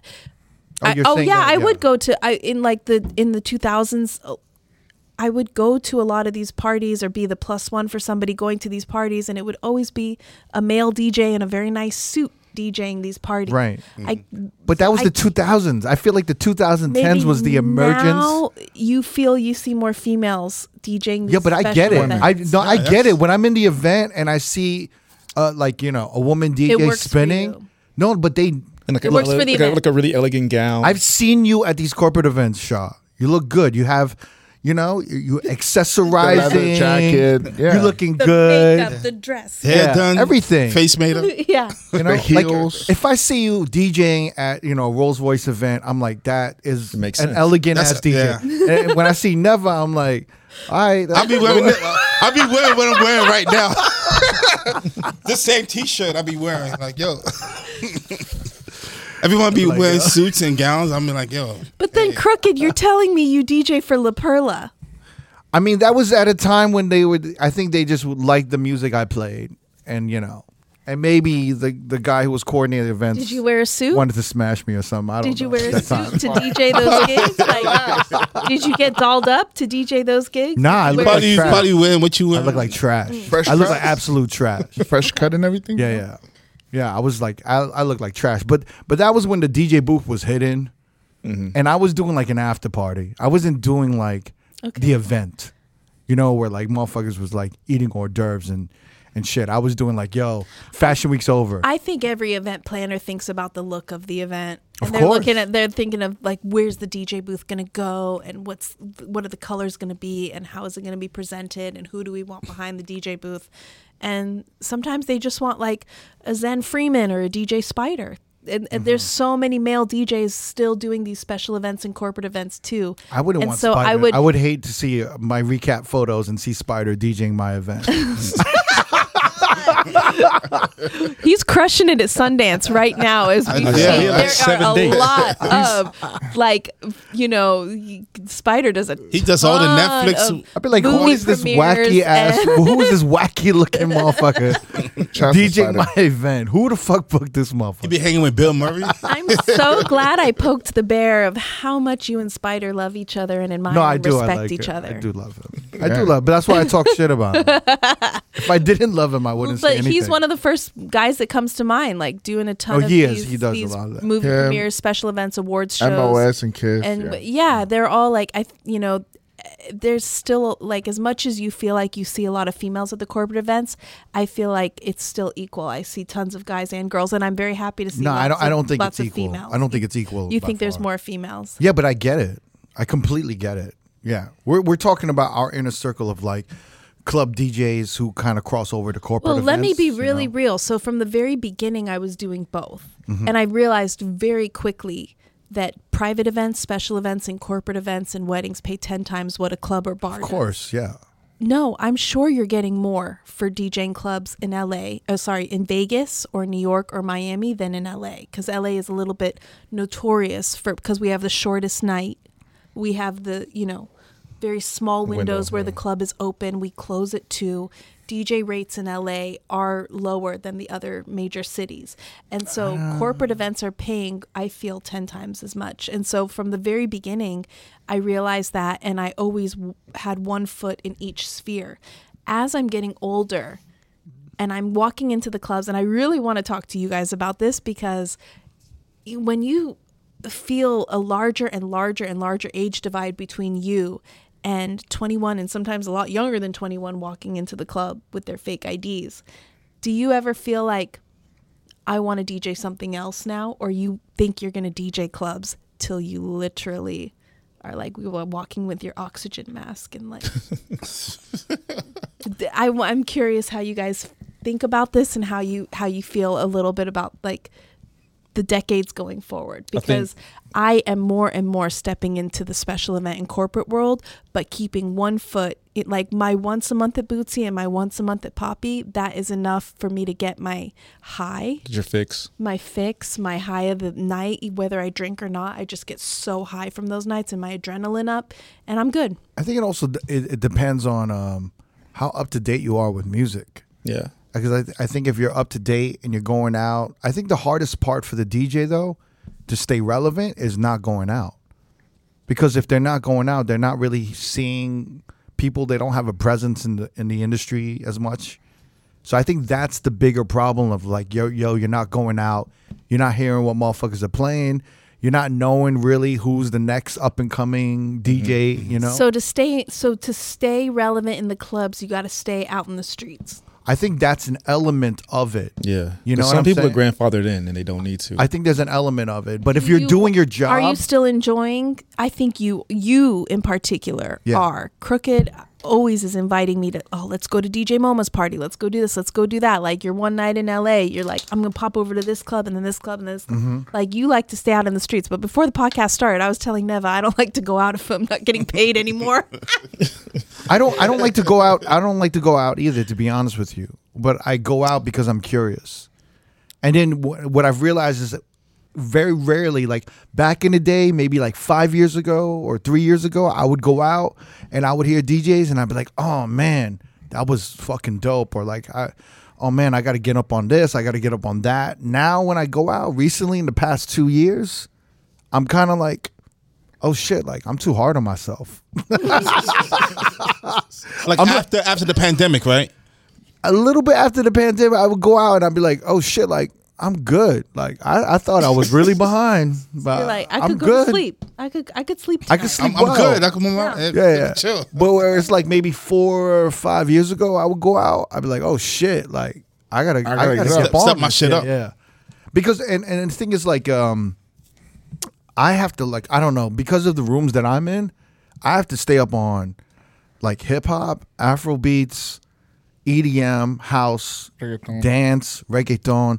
I, there's so many genres. you have a lot to keep up with. Yeah, I have, like, I check so in many with genres. EDM hits like once every few months. I'm like, what's hot? What I miss? Right. Hip hop, I have to like be on all the playlists every week, like Spotify's, Rap Radar, and like all Rap the like Caviar. Caviar. Rap Caviar. I'm always like, mm, what what's on the top 50 right now? Okay, I got it. I got it. Oh, what's hot on YouTube right now? I'm Mm-hmm. checking everything, and then like I'm still like walking into the club at like 11 p.m. and they're like, "Do you have the new mixtape that dropped seven minutes ago?" And I'm like, "Oh, let me download it real oh quick my because they want to hear hate- that when I they hate- walk in. I fucking hate LA. That's that's like some LA shit. They want the new, Yeah. It new. just came out on new. You know what I'm SoundCloud. talking But about? that's just one genre. It just I came out tonight. I know walking into Poppy and Bootsy, I only need to Oh be my God. really, really up on that genre for that night. I can't even imagine like when you're doing like Poppy Boots or like a Delilah and like some album dropped that Friday You or gotta some have it, and then whole someone is just like yo like That's a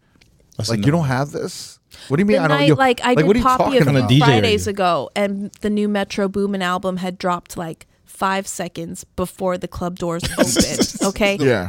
of course I downloaded the whole thing illegally immediately. Downloaded it like off some site.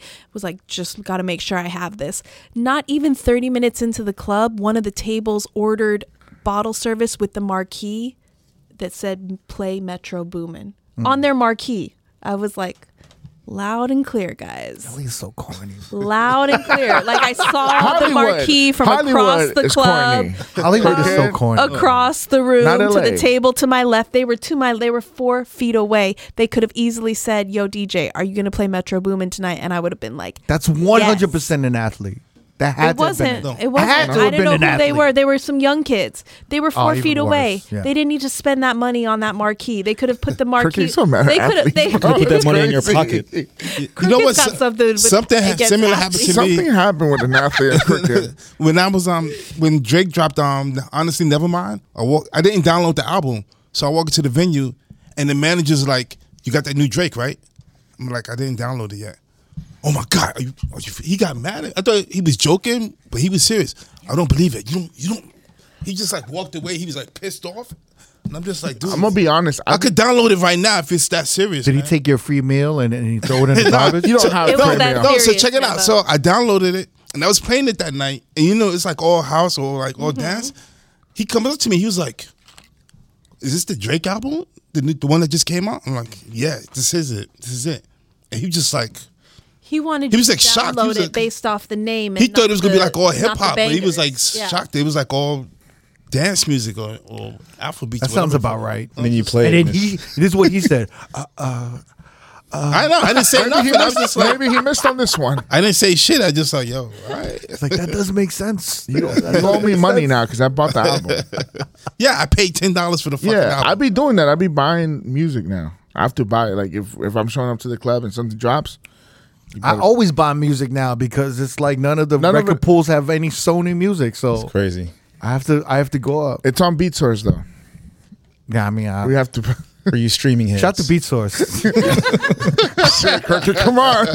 I'll take this out, but I have fuck. no, no. I have to use. I have to start using Beatsource. You should use Beatstars because it's everything's on there. All Sony. It is everything. clutch. It's very clutch. I'm old school. I want to. I know, wanna I'm the same way, I man. want to keep the. MP3. I want that shit. man. I don't want to just. you have that physical MP3 in your hand. You I want wanna be able to- feel that MP3. It's like I want to be able to get it when I want it. I don't want to like. Yeah. You want to go to your hard drive I, and see it. I want to shake it like some dice and blow in it. You know what I mean? I want Whoa, the MP3s in my fucking hand. I want those wants- MP3s. I wanna see it in my crates. Yeah. So recently we had like a, a 2022 recap episode, and it, is, it was the first time we actually like. I actually reached out to DJs. I put a poll up so they could vote for their favorite. I saw your polls. Yeah, it's our, our favorite. Oh. You know what is that? Oh shit. I shit! saw your Pause. wait, wait, wait. I fi- wait, wait, wait, wait, wait, wait. I finally felt the the condescending tone. I felt that. Did you you heard that right? You heard it in a way. You heard that condescending. oh shit! She said, "I saw your polls." Yeah.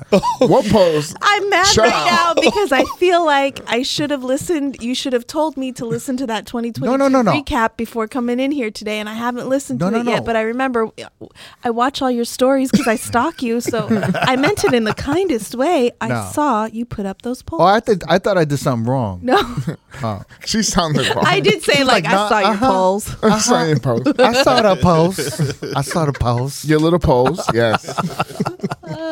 No, so we, we had the polls, right? So like, you know, top editors of 2022, you know, top mixes of 2022. And then we, we uh, there was a vote for, you know, your favorite top 5 DJs of 2022. And, you know, we didn't we didn't we didn't, you know, control any of the nominees or Yeah, the winners at all. DJs were voting for it. And, you know, we did D, what are you laughing about? Yeah, man? that's because she said it weird, and he's dying. it was the way she said. You heard that shit. It was spicy, right? No, he heard it a different way. I know what you're doing. I'm not trying to go there. I'm not trying to go there. I just had to get it out my system. He was like, "Whoa!" I'm not trying to go there. Like, No one said pause. That did you say pause? Because we needed a pause when I said I saw your polls. We're trying to grow, bro. whoa, whoa, whoa. Uh, at least we have the memory. All right, I'm back. So, uh, you know, we had these, you know, we had the, we made these clips for social media, right? yeah. And we were actually, I was, um, we were getting, uh, we got a heavy, a lot of feedback from all kinds of people. I don't know even know if th- these people were DJs, but we got a lot of feedback. They're like, how come there's no women DJs on there? You know? I thought And- the same. yeah. But but I agreed with I can't remember who the five were. Mm-hmm. Miles was on there. Right. Yeah. Four Color Zack, J Espinosa. Espinosa, J Espinosa was on there. Puffy, like uh, Moma, right? these are favorite DJs of mine. yeah. So I had no issue with it. And then I did think to myself, wow, there's no females up there. So you did feel that we way. can't all go especially in a in the two years following a pandemic we that was a tough question to me because i don't go out that much anymore so Mm-hmm. i haven't had a chance to hear all these djs play lately Right. that much unless they come through la and i happen to be out i just haven't gone out that much this last year like 2020 never went out Yeah. we were all shut down 2021 Hit I went to my own gigs, but didn't go to other gigs. Mm-hmm. 2022, I went to some parties, but not a lot. And then sometimes I'll tune in and hear whatever people are doing on Twitch. But so I didn't have a chance to hear any of these DJ sets live unless I saw them, clips of them on YouTube or on Instagram later. So I also, the places where a lot of females DJ, all all of our clubs are difficult to get into unless you're like in that city and you know the door people or you know there's a certain list or line to get into to get into these clubs. It's not easy to just show up to these clubs, walk in and hear your all the DJs like mm-hmm. play. Mm-hmm. So I understand how it might have been difficult for people to vote or nominate females if they haven't had a chance to hear us play live and if they haven't like been stalking our YouTube channels to like I don't up I don't upload whatever I'm DJing at Poppy or Bootsy to YouTube like um, your only way to hear me DJ those clubs is to be at those clubs and you have to be in LA the one night of the month I'm headlining that club it's like a lot you know I understand, but I was bummed.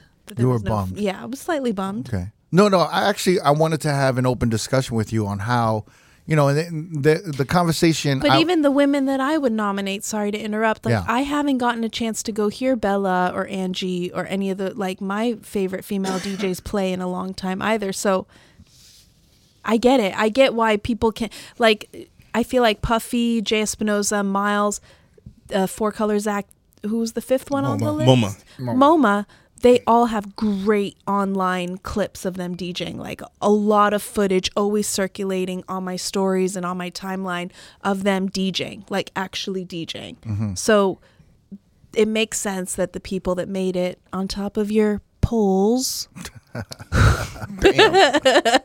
Pause. or, you know, people who have really good online presence and videos. That is hmm. true. Well, I was actually I wanted to have an open discussion because like I had another conversation and someone was like, "You never interview women at all. Like you, you're like your whole podcast is very mm. like uh, Male-driven. It's yeah. There's a mm. lot of like, mm. it's like a boys club. You guys have like created almost a boys club with the podcast, you know. And I honestly said it's because I think women are boring. Hmm. No, I'm just joking. no, Yo, I, that one sounded really serious. I was about to say, No, no, whoa, no. crooked. No, no, it's just I, I think it's who we're accessible, or who we're around, who I bump into, and I, I was like, you know, I have to make more of an effort to reach out to women DJs. But I guess you know when I think about it, I'm not in the vicinity of a lot of women DJs. Especially Sometimes, Especially in Vegas. Except in Vegas. We got Well, them. there's there's some. There's I mean, there's CLA, some, uh, but I mean, we have not a- CLA, Tina T. We've had There's not a Bella. there's not a like crazy variety. Like, But like we- you know, we've if I go a- if I go to Austin, right? Yeah. You know, if I go to Miami or like if I go to different cities, it is semi male dominated in Yeah. the Oh, yeah, rooms that I'm in. 80%. That I happen to kind of be in, you know. Whereas like if I see like a dope woman DJ, I'm like, yo, I got to get you. But then that just look, that's not an excuse. That is that's Yeah, basically that's your reality. That's my that- reality. that's your experience. But I realize I have to start going to other rooms and hearing other DJs and like getting out of my comfort zone or maybe you know venturing And out. for the sake of the podcast because it's Yeah. not your job as DJ Crooked to do that, but you're No. saying as as the sake of running a, a DJ podcast, Yes. a DJ driven podcast, you need to make more of an effort to see the females playing in the cities you're at. right. I was told to call uh, women DJs women DJs, and that I heard like female, Female. Oh, is like no condescending. idea. Yeah. I, I, I haven't heard that See, I don't even know women DJs, female because they're like we don't want to. We're not female DJs. We're just DJs. Like they look. Yeah, Yeah, but for the sake of Yeah, I know. delineating between male and female, we can use those terms. But to, no, we they, to- they said no. They don't want like They don't wanna hear they don't female. want female because I get, I think in hip hop female can sound condescending. Like yo, you acting like a female. Right. Yeah. I can right. I can see the history of that word, but also w- uh, none of the you know women or female DJs. l- A lot of us get annoyed when we're asked to be on all female DJ, all women DJ Yeah, I've heard that lineups because Right. we're like, wait, why does it have to be a separate night or a night of its own to have all females on?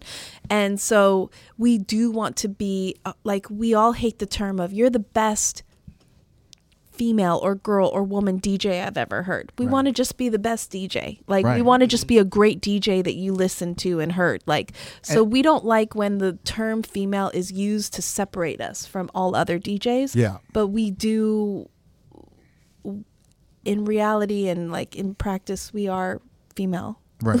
No, I get it. So it's okay to use that term to delineate between us, but like the the at the end of the day, we are all DJs, and Yeah. so we d- we want to be just called a DJ. And that was actually one of my arguments or one of my reasoning. Uh, I think someone was like, why don't you have two categories for next year's recap where they could vote the top 10 women DJs and top 10 men DJs? No, it and just I sounds told to them, me like us women need to do a better job of putting up, pu- like uploading our clips and video clips of us DJing online, so we can compete on par with Mm-hmm. the top five you currently have. Because it's just to me, those top five are there because they're the best with their online visibility of their DJ sets. Yeah, Yeah, Whereas for me, you you really separate have to come to a club. Right. Imagine the door that would open. Like next, it would be like what? Like we need a separate category for Asians. we need a separate, you know what I mean? Like I mean, well, it's like That's funny, but it's true. We don't You know what want our It's own like, why do you have to category. We want to be part of. Don't Well, separate the categories. No, so that's not, the answer. well, my, argu- my argument for not separating the categories is because there's not one woman DJ that I know that's like, hey, you know, we don't want to be part of the men DJs. Every woman DJ that I know is like, no, we're all DJs. Mm-hmm. yeah. So we're all in one category. yeah. So there's no separation. Uh, you know what I'm saying? Like, yeah, it's- because it's not a physical sport where Yes. like you male, males have certain physical advantage or women have certain physical advantage over that sport or whatever. It's not a physical sport. It's Mm-hmm. Right. it's it's a mind game. it's it's, sure. a, ga- it's a craft and game of the mind, memory, and like nimble fingers. Yeah, I agree 100%.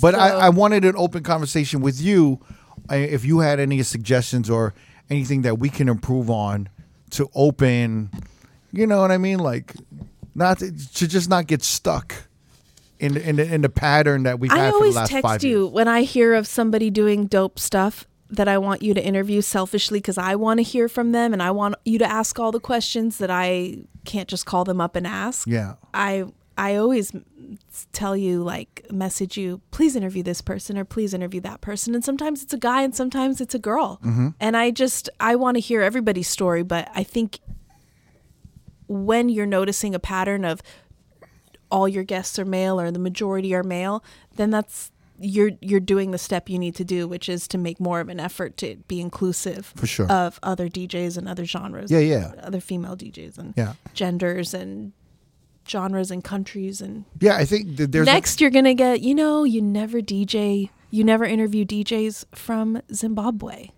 and now you have to go seek seek that out I would love to Zimbabwe. do that though, me too i want to hear about Yeah. the D- what the djs are playing in zimbabwe for sure. What's interesting to me is this is a sidetrack, but the reason I want to hear from DJs in other countries is because French DJs love hip hop and they come and sometimes they'll do like a trade with Poppy or Bootsy promoters. Well, they they'll open for me or they'll do a guest set in the night and I'll be asking them, "Oh, like what's hot in right now in French hip hop? I want to know all about this and that." And and they're like, "Oh, in France we don't play French hip hop." And I'm like, "But when I go to DJ a party in Paris, I try to play French hip hop and the room goes crazy." And the answer has always been because you're not from France. It's considered like hood in France to play French hip hop, and all they want to play is American hip hop. And that's so interesting to me because I would think that they that French hip hop would be huge in France, but French hip hop is bigger apparently outside of France. So were were they like uh Sacre bleu, no, we do not play French music in France. Were they like no, that? no, they were very nice explaining it to me, and I was like, "Oh, okay." Like I wanted to know, like, "Oh, what are, what are, what are the new bangers?" And they're like, "Doesn't matter, doesn't matter in our world because we mm-hmm. are playing American hip hop." It's funny. I was But just that's why I would want to hear more from DJs in other countries. I just came from Mexico City and I spoke to a couple of DJs and they fucking hate reggaeton. They think reggaeton is destroying nightlife in Mexico Wow. City. Have I not said that? what do that? they want to play? Huh? American hip hop? They want to play American hip hop? No, I mean, I think I think what they're attaching to reggaeton is the um what they find as the disrespect of like entitlement for like patrons to come in and demand Bad Bunny. And have like and to to go to a DJ no matter even if it's an EDM night or whatever if it's a dance night or whatever theme night it could be that reggaeton is this kind of toxic disease in nightlife that that has made their patrons think it's okay to go to the DJ and demand an artist or a reggaeton artist, uh, and they find that that that's destroying the nightlife out there. But I thought it was extremely interesting, and I I kind of I, wanna understood. Hear that. I want to hear that on the podcast. Yeah, I know. I don't know. So I, it was a conversation I had, but Yeah. you know, for sure. we gotta go to Mexico City now. Yeah, I told y'all like we have to go. Yeah. Yeah. road pa- road podcast needs to hit the road for real. Like um, yeah, I know. I think we've talked about this before. None of you guys were stoked on my idea that you live in an RV and literally hit the road. Yeah, I don't a single an RV. person here was like, "That's a great. I don't know about that one. For how long? Yeah, like a little He's not gonna laugh. little season, I know, you know, like a little tour, the road podcast tour in an RV. It's actually not a bad idea. We'll do it if you it come out. with us. You'll Yeah, come with us. you gotta Right. cook and take care. Bring the baby. Bring the baby. Along. It has to be a dope RV too if you're gonna do it. like a glam a glamping situation, a glamping RV, and you take it across, and then like yeah, but I also want to hear from DJs in other sure. countries. So, for sure. anyways, that's when you get like the baller sponsors and you fly all over the world interviewing people. But for now, yes, Yeah, Let's talk to Patek Philippe for us. Yeah, I will. But also, Get you. I'm still working on getting my first watch. Okay, so I don't know how many more gigs That'd be amazing. Take, but Yeah. Mm-hmm. And then I'll never leave the house. I'll just sit at home with my watch. Like we're going nowhere. I got all the time in the world. I got Stay nowhere to go. but no, I I always want to hear about like. I think I'm very. I feel a little bit alone as a female club DJ here in LA, and I always want to hear about my fellow female DJ experiences. I want to hear about Bella's Bella Fiasco's club experiences and Angie V's and CLA. And um, even DJ Charisma, who's a major radio female DJ. And then, like, I have my homegirls that I talk to, like DJ Ivy and Michelle Page and Daisy Odell. And, like, there's lots of female DJs doing a lot of special events. Yeah, like Dazzler, like e- even women that come through this office. Like there's a ton of female DJs that are doing special events, but in the little, you know, hip hop bottle service, bottle popping Friday, Saturday night jiggy club crowd, I sometimes feel alone in my female DJ experience. It feels very lonely to me because it's all guys. I, I do feel like it's a lot of guys. So, and we're not always like meeting up outside of the club to, sh- you know, talk and catch up. And like, it really took something major happening, like Wiz Khalifa acting up in the club during Mikey's set for all of us DJs to be like, furiously texting each other and group chatting and like catching up and calling each other and being like, "How's your mental? Uh, it's it's all right. I'm hanging in there. How's your mental?" Like, it's did, hard to did catch that bring up you guys together? a It brought bit? all of us closer. I think Really? a lot of us were talking about it, and Y'all should thank Wiz for that. Then make sure to send him a thank you card. that's crazy. But the the yeah, I mean, we were we're all such big texts texters Yeah. that it was like picking up the phone to talk about this instant this Right. situation was like it warranted that it warranted a phone call and mikey's good about that he i texted him are you okay and he's like i'm gonna have to call you yeah, yeah. and so like a week later we had the phone call. So we could like really go over like that could have happened to any of us. Why did it happen? And then I went I told him about times where I had DJ'd for artists and they had done things like just disappointing things during their set that kind of like could have made me look bad or made them look bad or just was didn't need to happen and so we we we related on that level because we've been let down before mm-hmm. by artists popping into the club after their concert or whatever and not taking the club performance as seriously as their concert performance but expecting the same outcome Yeah. and being disappointed when they didn't prepare and bring the right people with them to set them up for success the same way they would have for a concert, but expecting a perfect performance out of a crazy packed club with no stage. Mm-hmm. well, that's good. It, some good came out of it for Yeah. you guys like to come together for that. Yeah. That's the thing about the DJ community. We do at the end of the day have each other's backs. I feel like when things happen, we all call each other and touch base with each other. Like even if we don't know the person, we reach out through other like channels to make sure that person's okay. Mm-hmm. So I do think that we are a community, males and females, and across all these different cities, we still have this common craft that we do that brings us together. Right. Mm-hmm. It's still fire poo to this day. Twenty Fire, keep it fire poo. keep it 100% fire poo. Shad, so glad to have on you that the kumbaya podcast. note. Yeah. I'm so glad you came to. You know, I'm glad to have you on the podcast Thank again. you. Let's go clubbing. Let's go clubbing. Let's go clubbing. Let's go hear all the uh, like get it. get when you're in LA, get me out of the house. Yeah, I'm gonna drag you out. drag me out. Yeah. And you know, like at Beyond the Music Retreat, I was about to go to sleep. Yeah.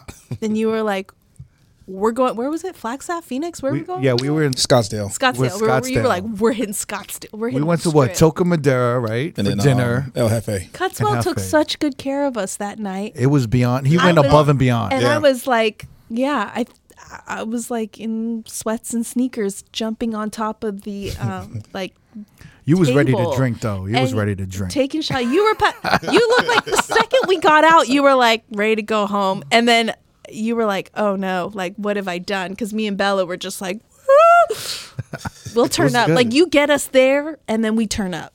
All right. Well, let's do it again. Yeah, let's do it again. That was so much fun and I'm and let's go hear more female DJs play. We will do. We, that. we will change the, the, the tide of the polls next year. in 2023 we're Yeah. gonna. I'm. A, Yeah. That's my goal this year. Okay. Okay. All All right. right. DJ Lady Sha. With you. Yeah. Thanks for tuning into the Road Podcast. Don't forget, every Wednesday we have new episodes on all major streaming platforms. And every Thursday, the video versions go up on our YouTube page. Please subscribe to our channel, youtube.com slash road podcast. And to find exclusive clips of the pod, please visit youtube.com slash DJ City. And we'll see you next Wednesday.